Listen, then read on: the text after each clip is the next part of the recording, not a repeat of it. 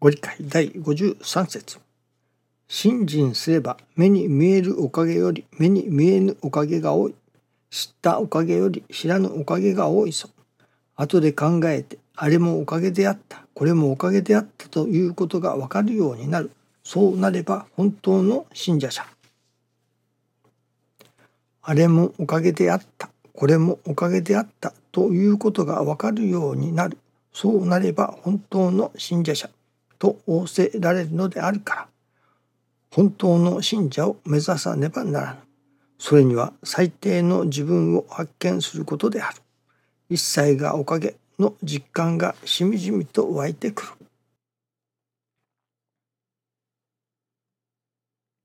あれもおかげであったとは、それこそ何十年か経ってわかることがあるものですね。今朝は起きたらすぐにある YouTube を見させていただきました。それは実は家内の兄から何か連絡が来てたからですね。それは昔家内の父が魚屋さんをさせていただいておりましたが、その商店街で魚屋さんをさせていただいていたわけですけれども、まあいろいろな事情から店を畳むことになって、えー、その店を他の人にまあ譲る、まあ売ったわけですね。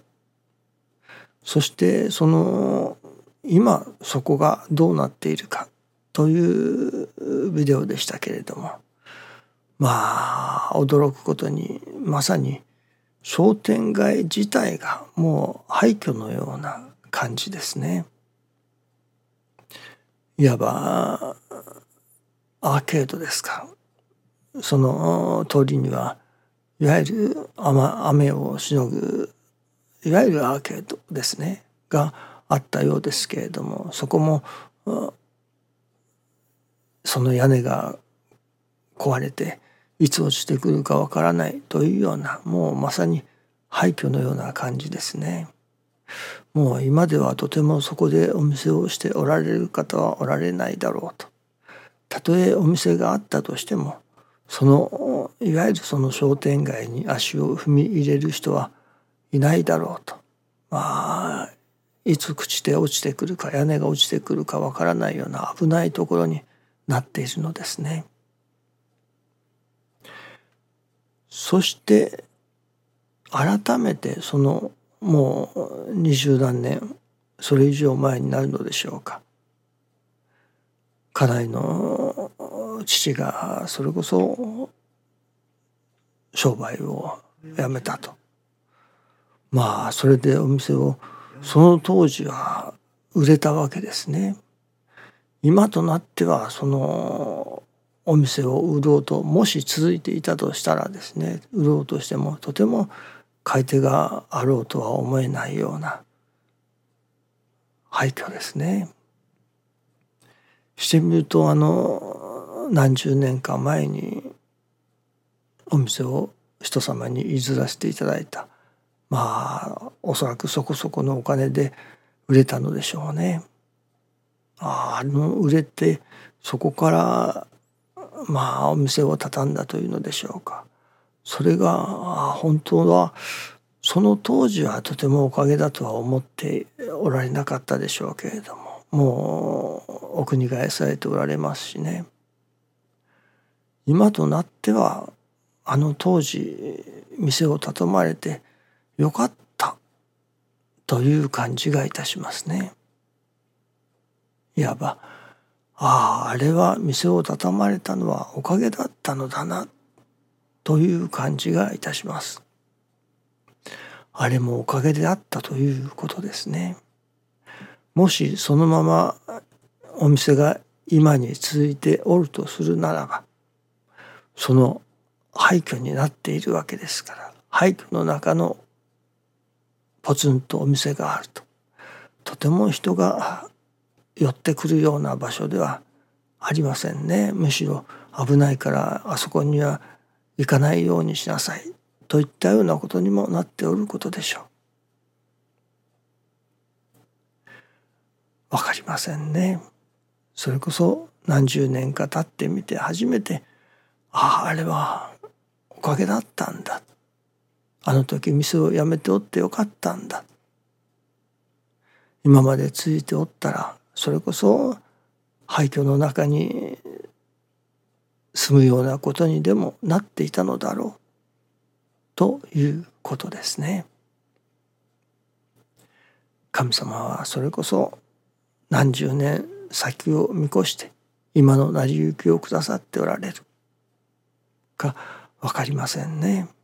信心をさせていただく者への神様のまあご親切というのでしょうかね。神様のおかばいというのでしょうか。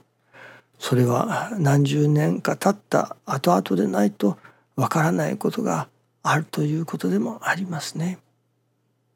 師匠はよくそこのところをそのごねんじゅうねん何十年経ってあああのことはおかげだったんだとわかるだろうと。それならば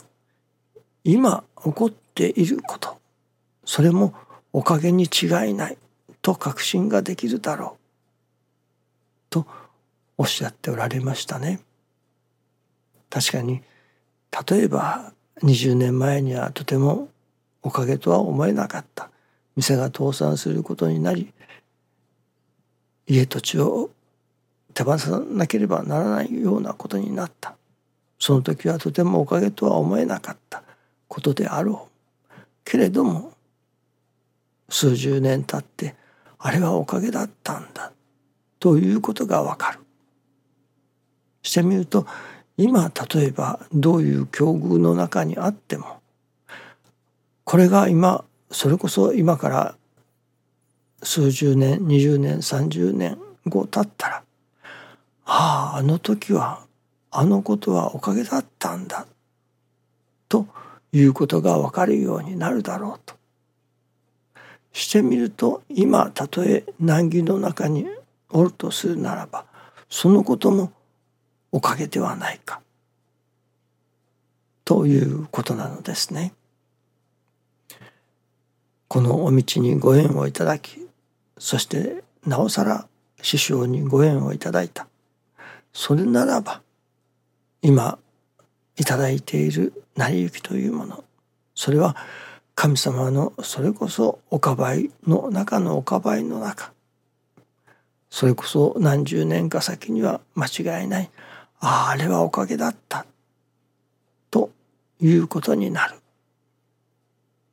ということなのですね。ですからもうその今が即あこれがおかげだといただいていくそれが一番間違いのないいただき方であるということですね。そういうお道にご縁をいただいているそういう神様のおかばいの中にある私どもだということなのです。だからこそ師匠が成り行きを大切にしなさい尊びなさいと言われるのは今まさにそれがたとえ今はおかげとは思えなくとも今まさに神様のおかばいの中おかげの中にあるのだということなのですね。そのことを確信してそれこそ今をいただいていくそこにはおかげかどうかわからないと思っていただくことよりかもっとより一層本当のおかげとしての展開がそこにはあろうということですね。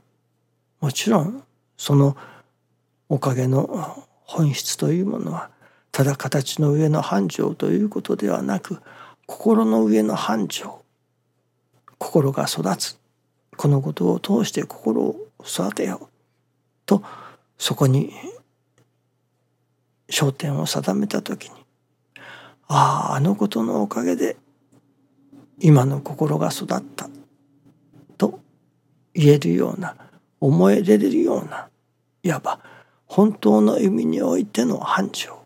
心の繁盛のおかげをいただきたいものですね。どうぞよろしくお願いいたします。ありがとうございます。